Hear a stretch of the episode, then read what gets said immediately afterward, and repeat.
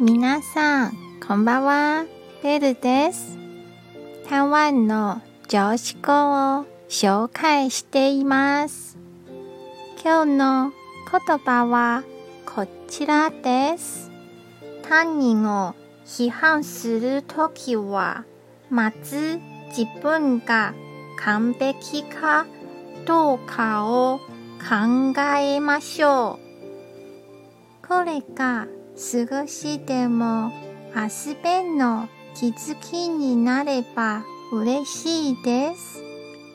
今日も一日お疲れ様でした。ゆっくりお休みくださいね。じゃあ、またね